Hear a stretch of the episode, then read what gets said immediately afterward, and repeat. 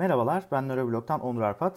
Bu hafta kimilerinizin Twitter'dan tanıdığı Sims Covington ile yaklaşık bir buçuk saat süren bir canlı yayın yaptık. Maalesef teknik sebeplerle bu yayının ancak yarısını kaydedebildik. Sizden özür dileyerek ve buna rağmen dinlerken keyif alacağınızı umarak kaydedebildiğimiz kısmı beğeninize sunuyoruz. İyi dinlemeler. Her hafta yeni konular, yeni konuklarla sinir bilim üzerine sohbetler.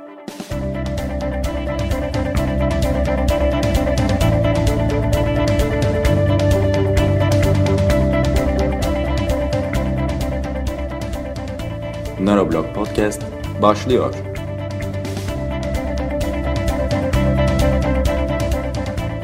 Merhabalar, Neuroblog Podcast'in canlı yayınına hoş geldiniz. Discord'dan canlı yayın yapıyoruz. Konumuz e, bilim karşıtlığı. Bir de konuğumuz var. E, Sims Covington, Twitter'dan belki tanıyorsunuzdur. E, bizimle beraber. Merhabalar Sims. Merhabalar. Herkese merhaba. E, abi ben senden yayın boyunca Sims diye bahsedeceğim. Çünkü e, şöyle Sims e, anonimliğine önem veren bir insan ve bu yüzden hani her ne kadar şey olsa da konularda çok e, yetkili bir insan olsa da onu e, şeyiyle gerçek kimliğiyle e, tanıtmayacağız burada. Belki Twitter'dan takip ediyorsanızdır. Takip etmiyorsanız da mutlaka takip edin derim. Harika yazıyor bu konularda. Epey de bilgisi var e, kendisinin. Ta eskilerden itibaren e, hem bilim konusunda, bilim tarihi konusunda hem de bilim karşıtlığının tarihi konusunda biz de oradan buluşmuştuk. Şimdi bu akşam çok kısaca bahsedeyim nelerden bahsedeceğiz. İçeriğimiz aslında e, son dönemlerde yükselen bilim karşıtlığı. Bilim karşıtlığı derken nelerden bahsediyoruz? İşte aşı karşıtlığından düz dünyaya, evrim karşıtlığından ilaç karşıtlığına, küresel ısınma ya da işte iklim krizi inkarcılığına kadar bir sürü e, konu oldu. Son dönemlerde işte bu Soner Yalçın vesilesiyle iyice artık bizim e, gündemimize girmiş oldu. E, bu nedenle böyle bir şey yapalım dedik. Aslında bizim standart yayınımıza çok uymayan bir şey. Biz normalde sinir bilim konuşuyoruz ama eninde sonunda evet. bizi de e, etkiliyor bu. O yüzden bunu da bir konuşalım e, dedik. Nereden başlarız bilmiyorum ama ben şöyle bir şeyin farkına vardım son dönemlerde. Bir realitenin farkına vardım ve beni gerçekten kendime getirdi. Belki oradan başlayabiliriz. E şimdi ben önceden hep şey diye düşünürdüm. Bilim karşıtı çevreler hep böyle genellikle daha sağcı, daha muhafazakar çevreler gibi düşünüyordum. İşte mesela diyor mesela işte muhafazakarların çok klasik şeyi nedir mesela Türkiye'de de e, işte aşılarda domuz var, domuz jelatini var, ilaçlarda şu var, bu var. İşte evet. evrim teorisi dinimize aykırı. Yok Fethullahçılar, yok Adnancılar. Böyle biraz e, şeyler, farklı farklı tarikatlar ve cemaatler hep bunları söyleyip dururlardı yani bizim çocukluğumdan beri hatırlıyorum. Ama e, bunun sadece burada kalmadığını e, fark ettim. İşte mesela çok hatırlıyorum üniversitede e, Kürt arkadaşlarla konuşurken hep şeylerden bahsederlerdi mesela işte orada yarı mitolojik yarı gerçek işte ya işte aşılarla kısırlık yaymaya çalıştılar falan filan gibi bir şa- şaya varmış zamanında işte 80'lerde 90'larda e, Kürtlerin yoğun olarak yaşadığı bölgelerde diyelim. Evet, evet. E, işte bir takım entelektüellerde fark ediyorsun ki işte postmodern felsefe bilimi fazlasıyla sorgulamakla birlikte işte böyle bir takım şeyler var. Yani bilimde bilime yönelik çok ciddi eleştiriler var. E, solcular bu sefer büyük ilaç firmaları, uluslararası sermaye bizi şey yapıyorlar, işte şöyle zehirliyorlar, böyle zehirliyorlar. Doğallık taraftarları var. Soner Yalçın da belki buradan e, sayabiliriz. Yani netice olarak siyasi yelpazenin her renginde en büyük sorun komploculuk. Yani çok ciddi bir şekilde sadece muhafazakar sağ kesimde değil, bütün Türkiye'de e, bütün siyasi yelpazenin her tarafında büyük bir bilim karşıtlığı cephesi oluşturulabilir gibi geliyor. Ve şu anda çok tehlikeli bir noktadayız gibi e, geliyor bana. Belki buradan başlayabiliriz. Yani bu iş hakikaten sağcılığa ya da muhafazakarlığa özel bir şey değil galiba değil mi? Bence muhafazakarlığın tanımıyla da alakalı bir şey. Ee, yani Soner Yalçın'ı bence çok rahat muhafazakarlar listesinde sayabiliriz. Yani kendisini öyle göstermese, hitap ettiği kitle öyle olmasa bile, yani hitap ettiği kitle de kendini öyle saymasa bile, bunu şöyle ölçebiliriz. Mesela biraz geniş almak istiyorum bunu. Mesela düz dünyacılık e, durup dururken neden peydah oldu? Düz dünyacılık kadar saçma bir şey. Hani en basit yanlışlanabilecek. Hani bir gemiye bindiniz ve denize açıldınız falan hep klasik şeylerdir ya. Hani aydan fotoğraf çektirmeyi falan geçtim. Hani aya gidildiğini de reddetme aşamasına kadar var, var diyor insanlar işi biliyorsunuz. Bu işin temeli insanların zihinlerindeki bir takım e, hayali kabullerin, metafizik kabullerin bilgi iddialarına temas eden noktalarının kopmasıyla alakalı bir şey. Düz dünya bu işin aslında en başladığı yani aydınlanmacılığın da başlatılabildiği e, yer olarak bunu kabul edebilirsek düz dünyacılık aslında bütün bu tartışmayı, bütün bu muhafazakar reflekslerin ilki. Evet ya evet. bir de bu çok acayip bir şey değil mi? Ya mesela dünyanın döndüğüyle ilgili tartışma belki bundan 300-400 sene önce vardı ama dünyanın düz olduğu ile ilgili tartışma çok eskiden bitmişti sanki değil mi? Yani çok ön, öte bir yerden başlıyoruz biz tartışmaya. Yani Buradan şöyle, başlarsak eğer. Bitmişti çok doğru olmayabilir. Şöyle bir şey var. Ee, dünyanın evrenin merkezi olduğu kabulü dünyanın e, yuvarlak olduğu kabulünden daha yaygındı. Bunu söyleyebiliriz en azından. Yani dünyanın evrenin merkezinde olduğu neredeyse çok çok az sorgulanan bir şeydi. Ama dünyanın yuvarlak olduğunu Eratosthenes de söylüyor. Efendime söyleyeyim Biruni de söylüyor. Hani farklı farklı kültürlerden gelen işte biliyorsunuz Biruni dünyanın çevresini ölçüyor. Eratosthenes'in de meşhur şey deneyi var. Ee, Mısır'da, İskenderiye'de ve Kahire'de ayrı ayrı şey ölçümü yapıyor. Ee, günün aynı günün e, aynı saatinde bir gölge yere bir çubuk dikiyor. O gölgenin boyunu ölçüyor. Bakıyor ki ikisinin arasında bir fark var. Demek ki diyor burada bir kavis olmalı. Yani çok çok zekice. Tabii evet. dönemine göre çok ileri. Yani aslında antik Yunan'dan beri dünyanın yuvarlaklığı dünyanın evrenin merkezi olduğu kadar e, yaygın bir şey değildi. Sorgulanabilir bir şey evet. değildi. Evet. E, ama yine de düz dünyacılık e, özellikle İbrahimi dinlerin klinik, klasik yorumlarında çok genel kabul gören bir şeydi. O yüzden de düz dünyacılık biraz böyle bir çok arkaik bir e, direniş alanı olarak gözüküyor muhafazakarlar için. Bunu söyleyebiliriz. Hı hı. Buradan muhafazakarlık tanımını yapmak için bu kadar açtım aslında meseleyi. E, bunun ucu bir yerde evrim karşıtlığına gitti. Çünkü neden? İşte o kutsal anlatıların tersine insanın kendisinden önce bir takım başka prim, primatlardan evrilerek türediğini kabul etmeyi reddetmeye gitti. Ya da bir diğer ucu kadın hakları gibi. Kadınlar da erkekler kadar insan mıdır'a gitti. Şimdi bunların belli aşamalarını kabul eden insanlar var. Yani e, bunu şöyle söyleyebiliriz. Mesela o 1900'lerin başında bir bilim insanı Almanya'daki bir profesör mesela e, Nobel ödüllü Emil e, Emil'li galiba oynadığı Fischer e, kadınların üniversitede ders vermemesi gerektiğini söylüyor ki Liza Meitner'e bayağı sıkıntı çektiriyor hatta işte kadınların e, saçları deney yaparken yanabilir diyor. Kendisinin göbeğine kadar sakalı var filan. E, yani, he, çağın çağın bir noktasında yani bu insan evrim taraftarıydı. İşte düz dünyacı değildi belki. Fischer özelinde söyle, söylersek ya da 1900'lerin başındaki X bilim insanı. E, bilim bilimin vasatı diyeyim. Ama kadınların e, bilim alanında söz sahibi olabileceği, erkekler kadar söz sahibi olabileceği çok ciddi tartışma konusuydu. 1900'lerin başında bir tarafa bırakalım. Biliyorsunuz Rosalind Franklin ya buradaki kitleyici biraz daha tanır diye tahmin ediyorum Rosalind Franklin'i. Rosalind Franklin daha 50 sene önce, şurada 60 sene önce çalışırken erkeklerle birlikte aynı e, lokale giremiyordu. Yani öğretmenlerin şeylerin, öğretim üyelerinin bir lokali vardı ve sadece erkeklere açıktı. Yani bu uğradığı mobbingi düşünsenize ya aramızda kadın dinleyiciler vardır. E, belki akademisyen olan, doktora yapanlar da vardır aramızda. Beraber laboratuvara giriyorsunuz ve çıkıyorsun sen yemekhaneye giremiyorsun. Başka bir yerde yemek, yemek zorundasın. Evet. Yani bu ve bu dün yani 1950'lerden bahsediyoruz. 50'lerden 60'lardan bahsediyoruz yani.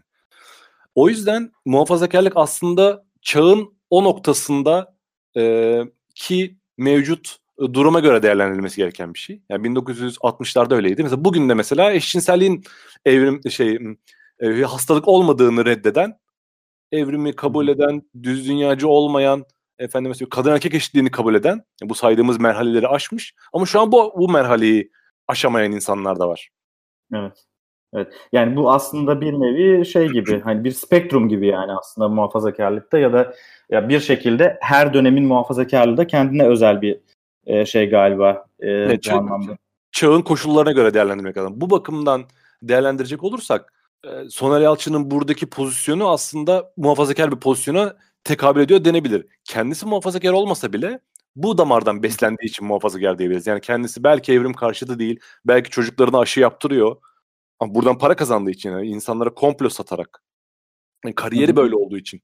Yani Türkiye'deki diğer meseleler de mesela işte Illuminati, dünyayı yöneten 12 aile vesaire gibi başka yani bu bir kariyer metodu olduğu için e, Soner evet. üzerinde böyle değerlendirmek, değerlendirmede bulunmak doğru olabilir. Yani özünde muhafazakar olmasa bile bireysel olarak ama e, çizdiği portre bunu gerektiriyor.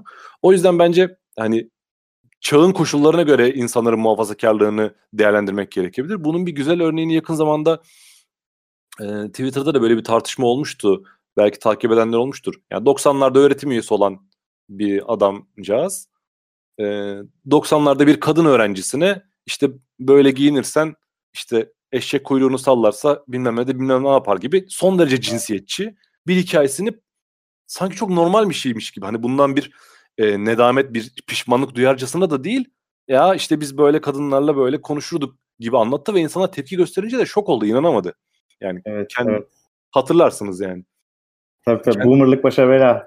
evet abi boomer gibi. Yani boomer tabiri burada ne kadar uygun bilmiyorum ama e, evet. orada o dönemin yani 90'ların başında böyle cinsiyetçi şakaların filan kadınlara ya işte o da kuyruk sallarsa bu da böyle olur filan demenin çok büyük bir ayıp e, teşkil etmediği, bir şey ifade etmediği bir ortamda yaşarken şimdi bunun tam tersi bir ortamda bu kadar kolay konuşamadığını idrak edememe gibi bu çağı kaçırma durumu da var. Yani bu muhafazakarlık tanımını bence çerçevesini böyle çizebiliriz.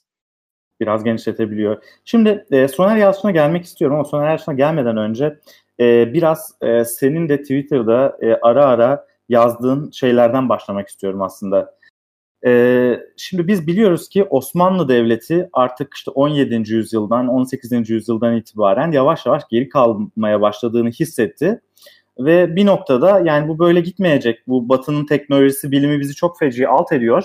Yani biz de bir yerlerden başlamalıyız e, bu işlere deyip bir takım e, ilerlemeler, yenilikler yapmaya çalıştı. Evet, ilerleme çabalarında bulundu. E, ama illaki bu ilerleme çabalarında bulunmanın e, karşısında da bir takım bir bilim karşıtı hareketler başladı. E, sen şöyle bir baktığın zaman te, e, Türkiye'de bilim karşıtlığı dediğin zaman ilk olarak yani çok eskilerden aklına ne geliyor? Bilim karşıtlığı olması için kurumsal bir bilim yapısı olması lazım önce. Yani Osmanlı'nın temel problemi yani reform çabalarını 18. yüzyıldan baş, başlatırsak yani 1570'lerde Takiyüddin Rasathanesi'nin yıkılması e, buna bir örnek olarak gösteriliyor ama bence doğrudan bir bilim karşıtlığından ziyade orada başka siyasi kliklerin bir meselesi var. Yani Osmanlı'nın idari yapısı itibariyle e, işte bir sadrazam var. Sadrazamın altında bir takım vezirler ve e, e, memurlar diyeyim. Bir ekip var, bir klik var. Yani siyasi partiler gibi düşünelim. O siyasi parti e, yönetimden uzaklaştığında yerine gelen onun uzantılı herkesi yaptığı her şeyi e, dışarılama e, ya da yıkma yok etme gibi bir yöntem izliyor. Rasathanenin yıkılması doğrudan bilim yani tabii ki bilim karşıtlığı bunu yumuşatmak için söylemiyorum. Ama bizim bugün anlamda anla, bu anlam e, Galile örneğinde olduğu gibi ya da Darwin'e yürütülen tepkiler gibi değerlendiremeyebiliriz. Yani orada öyle bir şerh düşmek isterim. Ama esas hı hı. problem e, reform çabalarında bilimsel bilginin e, Avrupa ilerlemesinin e, neresinde olduğunu idrak edilememesi bence yatıyor.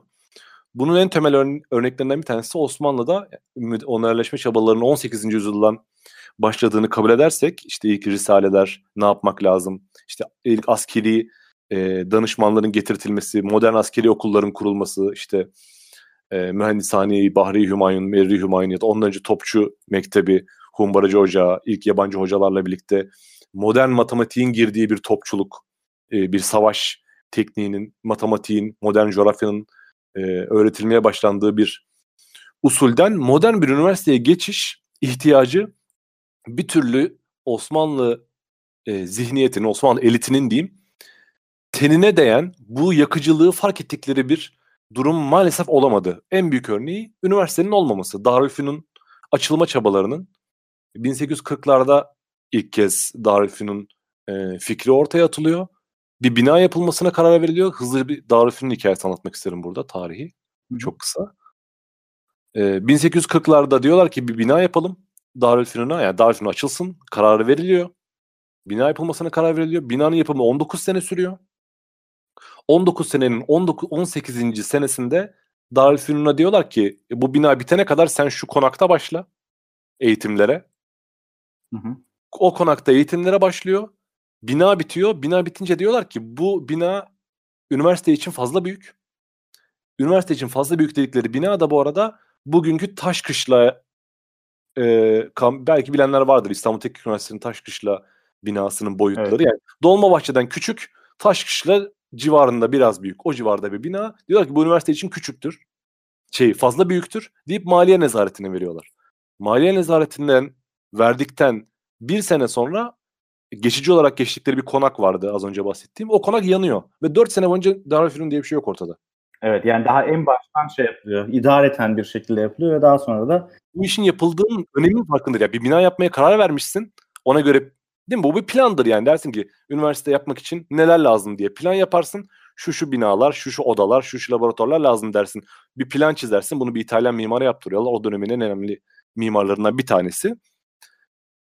Yola çıkmışsın. Sonra demişsin ki bir yerde bu, bu Darülfünun için biraz fazla büyük. Biz buna en iyisi maliye nezaretine verelim. Çünkü devletin başka ihtiyaçları var. Yani Osmanlı Devleti'nin temel problemi bilim karşıtlığından ziyade oraya da geleceğim de devlet e, erkinin, devlet elitlerinin bu meselenin yakıcılığına dair bir e, tahayyülleri olmaması.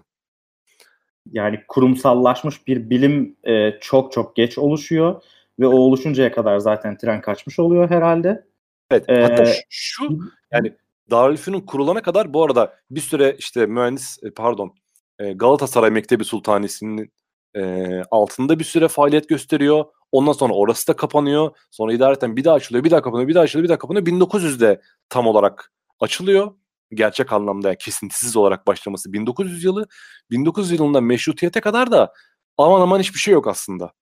Yani 1908 ve 1909'dan sonra e, işte bir takım yabancı Alman e, müderrisler geliyor. Yani üniversite dediğin şey sonuçta böyle bir yerdir. Herkesin takdir edeceği üzere. Ama orada da e, biz e, Darülfünun'da yapılan bilimsel çalışmaları e, mecmualarda e, ki yayınların bilimsel kalitesine baktığımızda aslında orada da aman aman e, dünya ile yarışabilecek yani bu bahsettiğimiz çağlar hangi çağlar? İşte Darwin'ler gelmiş geçmiş. işte Maxwell'ler, Einstein'lar, efendime söyleyeyim Madame Curie'ler. Hani bu, bu, bu devlerin olduğu çağda Osmanlı'da henüz doğru düzgün üniversitesi yok. Yani bu mes bu meselenin yakıcılığını idrakinde olmamaları bence esas konu edilmesi gereken şey. Ta ki ya ondan sonra Cumhuriyet kuruluyor. İstanbul Darülfünun oluyor ismi. Ondan sonra 1933'te malum üniversite reformuyla Hitler Almanya'sından kaçan e, Alman, Avusturyalı, İsviçreli bilim insanları e, buraya gelip hakikaten üniversite gibi üniversite yani bilimsel yayınların yapıldığı, e, laboratuvarların tesis edildiği, akademik gezilerin düzenlendiği, arazi gezilerinin düzenlendiği yani en azından doğa bilimleri açısından söyleyebilirim ki e, 1933 reformuna kadar e, Türkiye doğa bilimleri açısından bir çöldü maalesef. Şimdi burada... Belki mühendislik alanında e, bir şeyler yapılıyordu. Çünkü askeri ihtiyaçlar herhalde o dönemde en azından söz konusuydu ve onların bir şekilde mümkün olduğunca yerel olarak karşılanması gerekiyordu. Ama bilim anlamında yani gerçekten evet. doğa bilimleri anlamında çok önemli bir çalışmanın olmadığını fark ediyoruz herhalde. Evet. İyi, bilimsel bilgi üretiminden bahsediyoruz. Yoksa iyi köprü yapıyor olabilirler. Yapmışlardır da zaten. Yani bu bir askeri ihtiyaçtır. E, zaten ilk mühendislik çabalarının askeri olarak başlaması da biraz bunu gösteriyor bize. Ama son tahlilde şeyi de ölçemiyoruz. Ee, ya mühendislikte dünya çapında söz sahibi miydi? Bu da tartışma konusu. Yani o da orada da bence e, yani mühendisliğe önem verildiği doğru belli açılardan. Ya askeri mühendislik bence orada da ama velev ki e, sivil mühendislikte de orada önem verilmiş olsun. Orada da dünyanın neresindedir? Bunun ölçümü çok basit işte biliyorsunuz yani bilimsel yayın dünyada buradaki çalışmalar ne kadar ilgi çekiyordu ve ne kadar insanlar bu yazılanları takip ediyordu? Yani muhtemelen çok da fazla takip etmiyordu. Çok da fazla Tabii. ilgi çekmiyordu. Çünkü evet. E, Avrupa hatta o dönemde Amerika'da artık yarışa katılmıştı. Çok bambaşka bir noktadaydı. Aynen öyle. Yani o yüzden bilim karşıtlığına gelene kadar yani zihniyet birazdan oraya geliriz. Ee, onu dışarılamak için söylemiyorum ya evrim karşıtlığının ideolojik sebepleri vardı. Ee, Osmanlı toplumunun muhafazakar yapısı gereği. Ama ondan önce devlet erkinin, devlet elitlerinin bilimsel bilgi üretiminin gerekliliğine dair e, temel bir şey yoktu. E, kabulü, böyle bir idraki yoktu yani. Evet yani aslında galiba bizde temelde sıkıntı yaratan şeylerden bir tanesi de şu oldu. Biz e, en azından hikayenin başlarında bilimi hep biraz teknoloji olarak görmüşüz. Yani teknoloji yapmak için bilim, teknolojik bir takım vasıtaları elde edebilmek için batılılar gibi elde edebilmek için bilim yapmak gibi bir gaye, gayeyle yola çıkmışız. Bu gayeyle yola çıkınca tabii e, haliyle çok böyle istenen e, şey gelmemiş gibi görünüyor. Yani hani bugün de işte e, hala bakıyoruz mesela işte yani evrim inanan var inanmayan var ne olacak canım işte önemli olan milli birlik ve beraberliğimiz gibi belki Aziz Sancar'ın e, şeyinde şahsiyetinde cisimleşmiş bir e, zihniyet aslında ta en başından beri e, burada vardı ve bu zihniyetin çok da bize büyük yol kat ettirdiğini en azından ülke olarak söyle, söyleyebilmek zor e, gibi görünüyor bana. Çok sert bir eleştiri olabilir belki bu ama bu zaten çok fazla insan tarafından yapılmış bir eleştiri. Tamam gerçekler acı yani bunu kabul etmek, bunu kabul edip yola devam etmek lazım. Yani Osmanlı'da bilim neden gelişmedi çok büyük bir soru. Bunun tabii ki e, pek çok e, şeyi söylenebilir, pek çok sebep buna sayılabilir. Bir tanesi mesela bence e, Avrupa'da yükselen burjuvazinin işte e, Lunar Society gibi Darwin'in dedelerinin de üye olduğu bir takım küçük bilim topluluklarının ya da e, kraliyet bilim akademileri gibi çünkü biliyorsunuz bilim Avrupa'da üniversiteden önce bilim akademilerinde e, yürüyordu. İşte Newtonlar zamanında 17. yüzyılda 1600'lerden itibaren kurulan böyle bir yapısı da yoktu Osmanlı'nın. Yani bir sermaye sahibi burjuva grubu olacak, ekibi, sınıfı olacak. Bu sınıf kendi çıkarları gereği e, bilimsel çalışmaları destekleyecek. Mesela şey öyleydi e, işte Benjamin Franklin'in uzaktan üye olduğu Charles Darwin'in babasının babası ve annesinin babası yani Joshua Wedgwood ve Erasmus Darwin e, birisi çok önemli bir doktor, birisi o dönemin en ünlü çömlekçisi. İşte James Watt şeyin e, buharlı makinelerin mucidi. Bunlar aynı e, ekibin Lunar Society'nin üyeleriydiler. E, böyle bir yani bunlar sermaye sahibi insanlar ve birikimlerini, paralarını bilimsel gelişmenin e, ilerlemesi için harcıyorlar. Böyle bir toplulukta yoktu Osmanlı'nın. Öyle bir dezavantajı da vardı onu teslim etmek Böyle bir kurumsallaşmanın olmadığı bir noktada zaten belki sermaye birikiminin de olmadığı bir yerde kurumsallaşmak da kolay değil. Kurumsallaşmanın olmadığı bir yerde de bilimin ilerlemesi e, kolay değil en azından o dönem için e, bunu rahatlıkla evet. söyleyebiliriz. Peki sonra kurumsallaştık. Yani 1933 üniversite reformu yapıldı.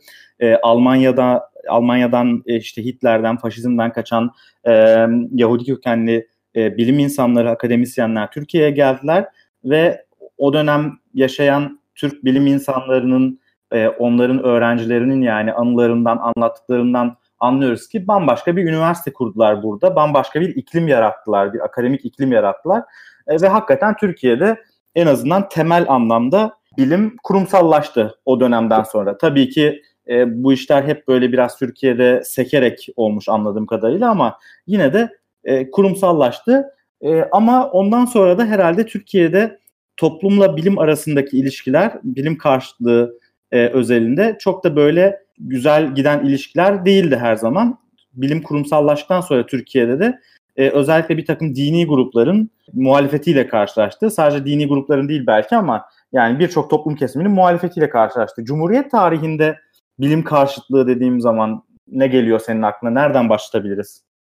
Öyle. Buna şöyle bir ek yapmak lazım. Toplumun e, bilimsel gelişmelerin taraftarı, takipçisi olması, buna karşı olmaması tabii ki beklenecek ya da en azından istenebilecek bir şey olmakla birlikte Amerika'da da bu böyleydi. Yani Amerika'da da işte biliyorsunuz 1925'te e, Tennessee eyaletinde maymun davası diye bir dava oldu. Hatta Inherit the Wind diye bir film vardır. Bunun hikayesini anlatır. E, bilmeyenler için kısaca anlatayım. Bir öğretmen e, derste Darwin'den ve evrimden bahsettiği için dini hakaret ettiği suçlamasıyla yargılanıyor. Çok e, küçük cüzi bir cezayla ama ceza alarak e, 1960'lara kadar Amerika'da evrimin okullarda eğitilme öğretilmemesini sağlayacak bir yolun kapısını açıyor. E, sonra ne zaman ki Amerika Sovyetler Birliği'ne uzay yarışında yeniliyor, malumunuz Sputnik e, uzaya ilk e, uyduyu gönderen Sovyetler Birliği Amerika'yı geride bırakınca Amerika e, 1956'da yanılmıyorsam e, National Defense Act diye bir bir savunma stratejisi gelir, geliştiriyor. Bu devletin bütün kurumlarını başta eğitim olmak üzere biz nerede yanlış yaptık diyerek sorguluyorlar. 1958'de bunun stratejinin bir alt dalı olarak eğitimi ve onun altında biyoloji eğitimini yeniden düzenliyorlar ki 1958 malum 1950, 1859 türlerin kökeninin e, basım yılı. Neredeyse onun 100 yıl sonrasında Amerika'da yeniden evrim e, müfredata giriyor ve ondan sonra bir e, anayasal güçle bunun arkasında durarak e, Amerika'nın bütün eyaletlerinde evrim karşıtı, e, evrimin müfredattan çıkarılmasına karşı e, yapılan bütün başvuruları reddediyor. Ki biliyorsunuz Amerika e, her eyaletin kendi yasalarını e, yürüttüğü bir, bir yer olmasına rağmen bu üst mahkemeyle bunu koruyor. Yani devlet bir kararla e, bunun arkasında duruyor. Kitleler buna karşı çıksa bile. Türkiye'de böyle bir dezavantaj da var. Yani kitleler belki bunu e, reddetse bile. Bu sadece şeyi düşmek isterim. Bu şerhi düşmek isterim. Bilim karşıtlığı meselesinde en önemli e, örnek tabii ki evrim karşıtlığı. Evrim karşıtlığının temel sebebi de e, Türkiye'de çoğu insanın zannettiğinin ya da bazı hocalarımızın da yanlışlıkla e, yanlış şekilde altını çizdiği gibi e, bu Amerika'dan ithal bir mesele değil. Türkiye'deki e, muhafazakarlığın içine e, mündemiç diyeyim yani intrinsik bir şekilde e, Adem'le yani ilk insan olduğu kabul edilen Adem'le e, kendisinden önce bir takım başka primatlardan verilmiş olduğu fikri bir türlü uyuşmaz hale geliyor. Bu 19. yüzyıldan itibaren. Şimdi ee, çok güzel bir noktaya geldin. Çünkü tabii. herhalde bilim karşılığının en eski örneklerinden bir tanesi evrim karşıtlığı. Onun üzerinden gitmek bilim karşıtlığının temel özelliklerine dair bir şeyler söyleyebilir gibi geliyor bana. Ee, sen e, bunu temelini söyledin yani gerçekten de işte burada kutsal kitaplardaki yaratılış hikayesiyle e, evrimin anlattığı hikaye birbiriyle uyuşmuyor gibi görünüyor. E, bu ciddi bir şekilde tabii ki muhafazakar kitlede bir e, şey yaratıyor yani e, negatif bir etki yaratıyor ve buna bir itiraz geliyor. Ama bir yandan da duyarız ki işte İslam'da da evrim vardı aslında. Hatta bir takım isimler geliyor benim aklıma. İşte birileri Erzurumlu İbrahim Hakkı'dan bahseder, birileri İbn Haldun'dan bahseder vesaire. İşte İslam'da evrim olduğundan falan bahseden de bir takım daha sonradan daha İslamcı ama evrim yanlısı bir takım düşünceler de ortaya çıktı. Bunlarla ilgili evet konuşabiliriz belki biraz. Tabii bence güzel bir örnek oldu bu. Genelde insanlar e, Türkiye'de evrim karşılığı yoktu. Bu Amerika'nın bize işte evangelistlerin e, dayattığı 1980'lerden gelen bir şeydir e, argümanın yanına bir de bunu sıkıştırırlar. Tarihte işte 10 tane, 10 da değil de hadi 10 olsun. 10 tane İslam aliminin işte 1400 yıl içerisinde 10 tane adam sayıyorlar ve bunların da aslında evrinden bahsettiğini söyleyerek bakın zaten bizde de vardı diyerek e, geri kalan 1500 kişinin söylediklerini yok yok saymaya çalışıyor. Yani burada bir ciddi bir problem de var. Peki bunlar evrimden bahsetmiyorlar mıydı? Bence Erzurum İbrahim Hakkı'nın bahsetmediği net. Çünkü Erzurum İbrahim Hakkı'nın bahsettiği şey Aristo'nun varlık hiyerarşisini anlatıyor aslında o. Aristo'nun varlık hiyerarşisi de nedir? İşte cansız varlıklardan yani canlılar bir hiyerarşi şeklinde dizilmiştir. Aristo'nun varlık hiyerarşisi semavi dinlere yani işte o en üstte insanı koyuyor tabii ki e, Aristo. Semavi dinlere bu e, model insandan sonra melek ve tanrı da eklenerek bir e, varlık hiyerarşisi olarak semavi dinlerin e, bilgi dağarcığına da implement ediliyor, uyarlanıyor şeyin anlattığı, Erzurum İbrahim Hakkı'nın anlattığı tam olarak bu. Türlerin birbirleri arasında dönüşmesi, e, efendim seçilim vesaire de birden bahsetmiyor. Kaldı ki Erzurum İbrahim Hakkı'nın aslında bir şair zaten o. An, gereksiz bir anlam yükleniyor adama. Hı-hı. Adamın anlattığı e, bilime dair söylediği şeyler. Mesela dünya merkezcidir. Dünya dönüyor olamaz diyor mesela. Marifetname'yi okursa arkadaşlar. Diyor ki dünya eğer dönüyor olsaydı biz hepimiz fırlar giderdik diyor mesela. Ee, Bu hepimizin ara ara aklına takılan bir şeydir herhalde. Tabii aynen. Evet yani tabii ki aramızda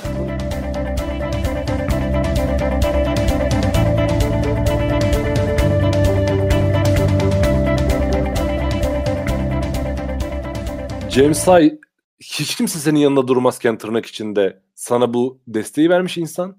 Sen böyle bir yazı yazıyorsun. Böyle bir kitap çıkarıyorsun. Uydurma e, verilerle bir kitap yazıyorsun. Buna karşı bir cevap yazdığında James Hay'a işte lobicilerin kan- kankası işte efendime söyleyeyim e, bak şu Aymaz'a işte Aymaz mı böyle bir kelime kullanıyor terbiyesi. Yani insan hiçbir şey olmasa bile ya James Hay yanlış düşünüyor falan gibi şey bir kelime kullanırsın yani.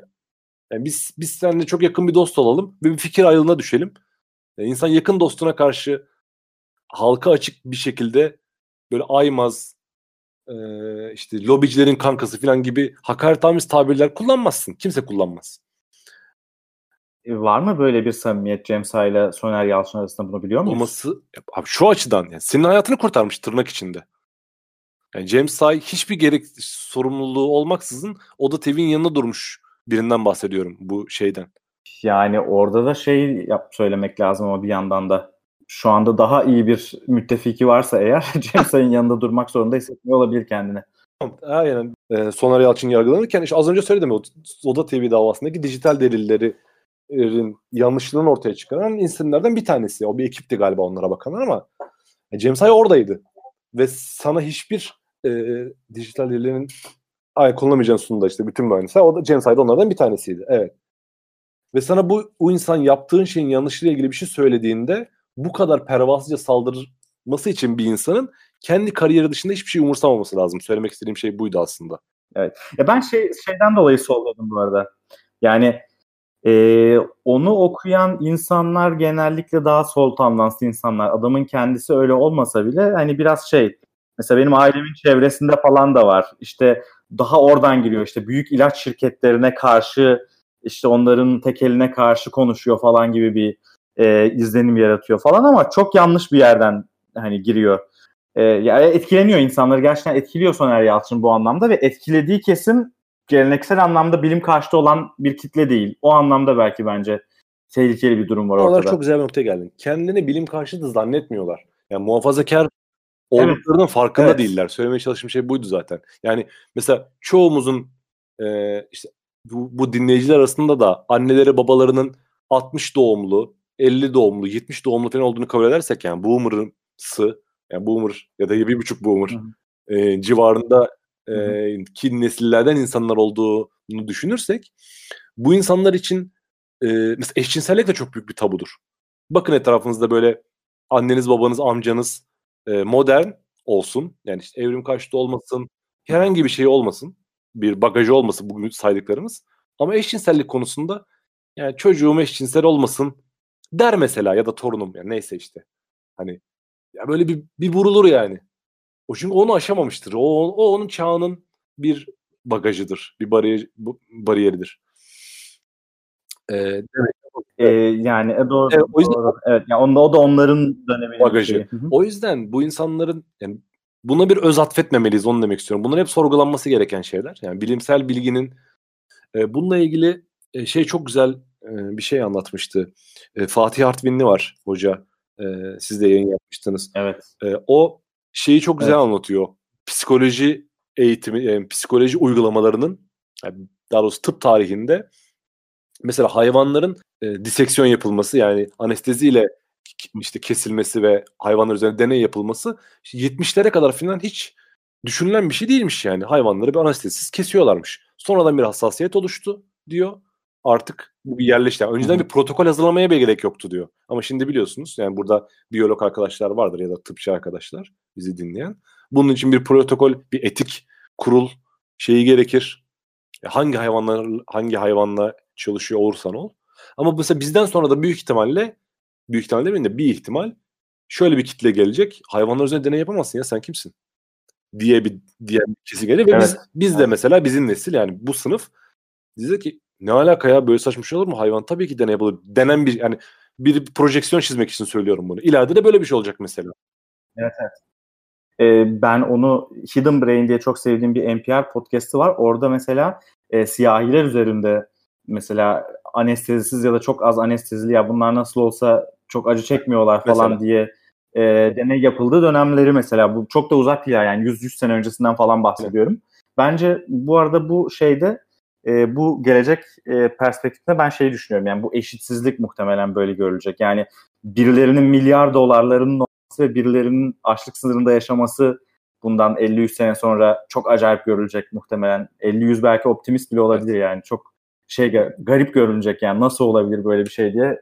Mesela. Bizim 100 sene önceki, 150 sene önceki ırkçılığa ya da köleliğe baktığımız gibi bakacaklar diye yani O yüzden her çağın kendi şeyleri var. O yüzden mesela Soner Yalçın daha az muhafazakar tırnak içinde kitlelere hitap ediyor demek doğru bir tespit olmayabiliyor. Sadece ona bir itiraz etmek için söyledim onu. Evet.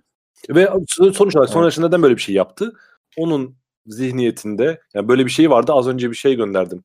Ee, bu 2015'teki radikaldeki e, aşı karşıtlığı hikayesiyle ilgili. Böyle bir damar var. Evet. modern insanlarda da muhafazakar insanlarda da yani bu aşılarda bir sakatlık mı var hissi bir kere yerleşti artık. Bir red özellikle işte e, domuz gribi, e, kuş gribi burada böyle ciddi bir e, insanlarda bir tırnak içinde kıllandı insanlar ve bu şeyi istismar edecek. Hatta Kaan Hoca galiba bununla ilgili bir şey. Ben zamanda yazdığım bir yazıdaki verileri istismar etmişti, kitabına eklemiş diye evet, belirtmişti. Evet, evet. Böyle bir şey gördü. Böyle bir e, açık gördü orada.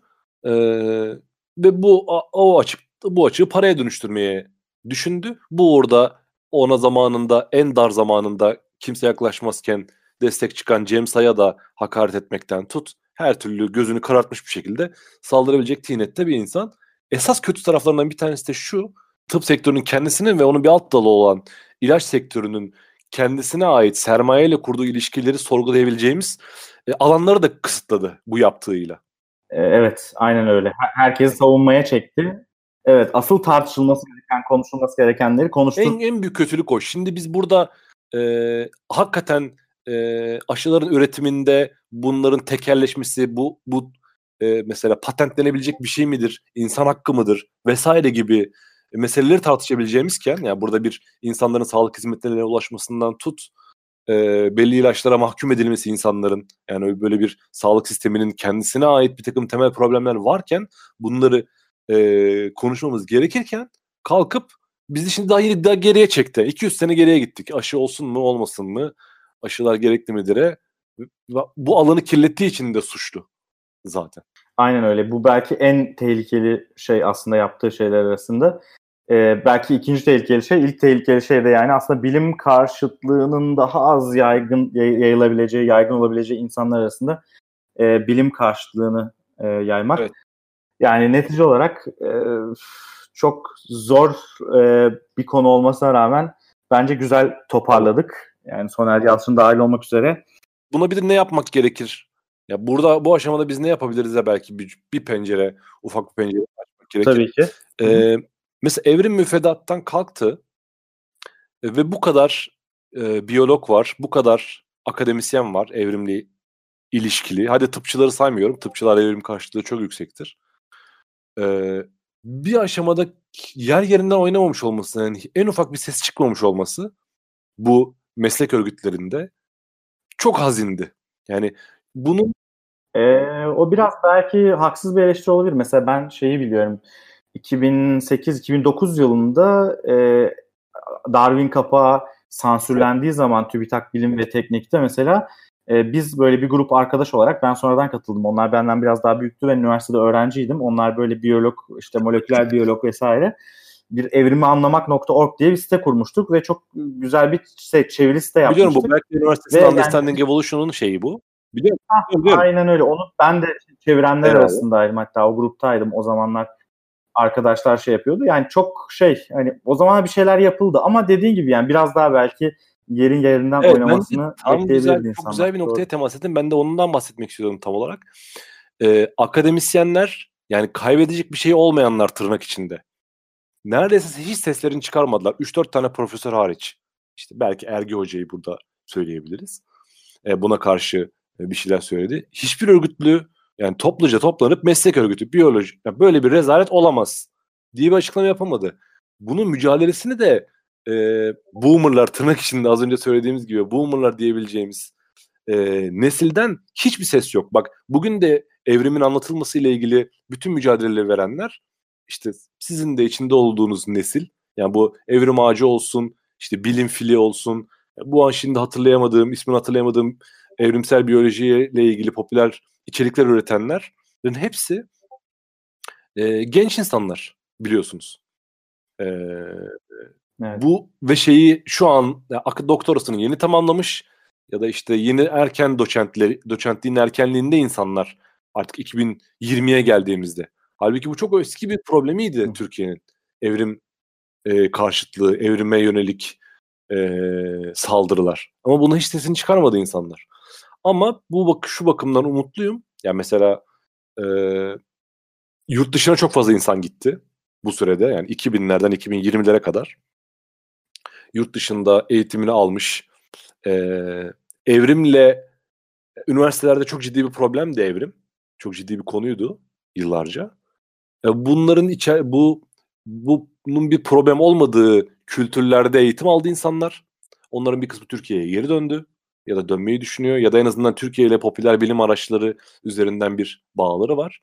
Bu bağlar evrimle ilgili bir adım atıldığında daha yüksek ses çıkmasını e, meslek örgütleri açısından sağlayabilecektir diye düşünüyorum. Bir sonraki e, aşama ne olur? Yani daha ne olmalı bu konuda şey yapılması, eyleme geçilmesi açısından bilmiyorum. Ama mesela aşı karşıtlığı konusunda da Tabipler Birliği olabildiğince bir şeyler yaptı ya da işte, Canan Karatay'a bir kınama cezası mı verdiler? Tam işte onların da şeyini bilmiyorum. E, yaptırımı nedir? Ne e, etkisi vardır onu da bilemiyorum ama bir şeyler yaptı mesela tabipler Canan Karatay'a dair. Ama mesela onun dışında biyolojiyle ilgili, evrimle ilgili meselelerde bence biraz daha meslek örgütlerinin bir araya gelip böyle bir şey yapılamaz. Ee, yani matematikçilerde kalkıp Pisagor teoremini kaldırıyoruz literatürden diyemez, diyemezlerse burada da efendime söyleyeyim evrim kuramı kaldırılamaz diyebilmelilerdi. Bence bu yani sorunun çözümü nedir dersek bu kadar konuştuğumuz şeyin bilim karşıtlığının biraz daha bu akademisyenlerin bir araya gelip e, belli bir takım mesleki birliktelikler kurmalı gibi geliyor bana. Böyle bağlamış olayım. Bir de tabii artık sosyal medya var. İnsanlara o kaçınılmaz. Biraz daha bunu anlatmak bunu zaten kaçınılmaz bir şey. Yani bunu artık herhalde biraz daha e, yapmak lazım. E, bir şekilde bu şeyi devam ettirmek. Yani gerçeği söylemeye devam etmek her Aynen şeye öyle. rağmen. Muhtemelen en iyisi de o. Abi toparlayalım yavaş yavaş. E, bayağı konuştuk. E, ağzına sağlık. Dinleyenlere de çok teşekkür çok ederim. İyi geceler. Görüşmek üzere. Her hafta yeni konular, yeni konuklarla sinir bilim üzerine sohbetler.